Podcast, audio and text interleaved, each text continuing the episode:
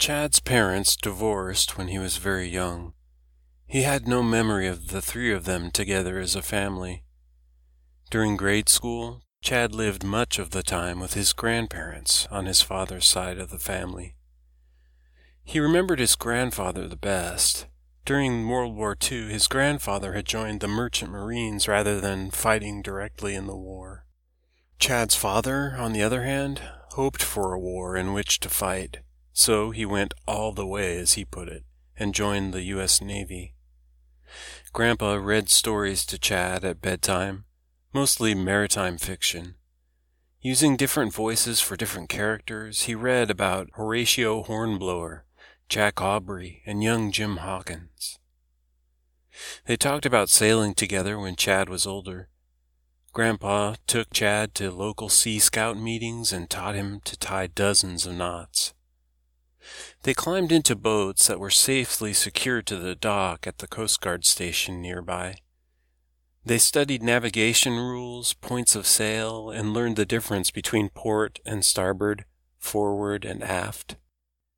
They practiced calling out commands for tacking, jibing, casting off, and making sail adjustments. Chad was just about to earn his knots badge when his grandfather had a stroke. It was the first of many in the months before he passed away. After his grandfather's death, Chad moved between his mother's house and his grandmother's, where his dad moved after Grandpa's death.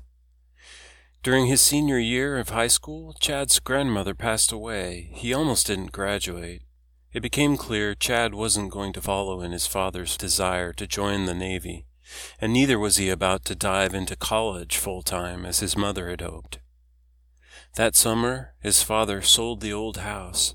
Both Chad's parents moved from Oregon to different states. Chad stayed and bought a sailboat. He used the college money his mom had saved for him to buy a used 30 foot fin keeled Cascade with the name Arctic Loon painted on the stern. When they were first dating, Abby visited him on the boat, docked at a marina on Hayden Island, about 10 miles north of downtown Portland on the Columbia. She moved aboard after they were married.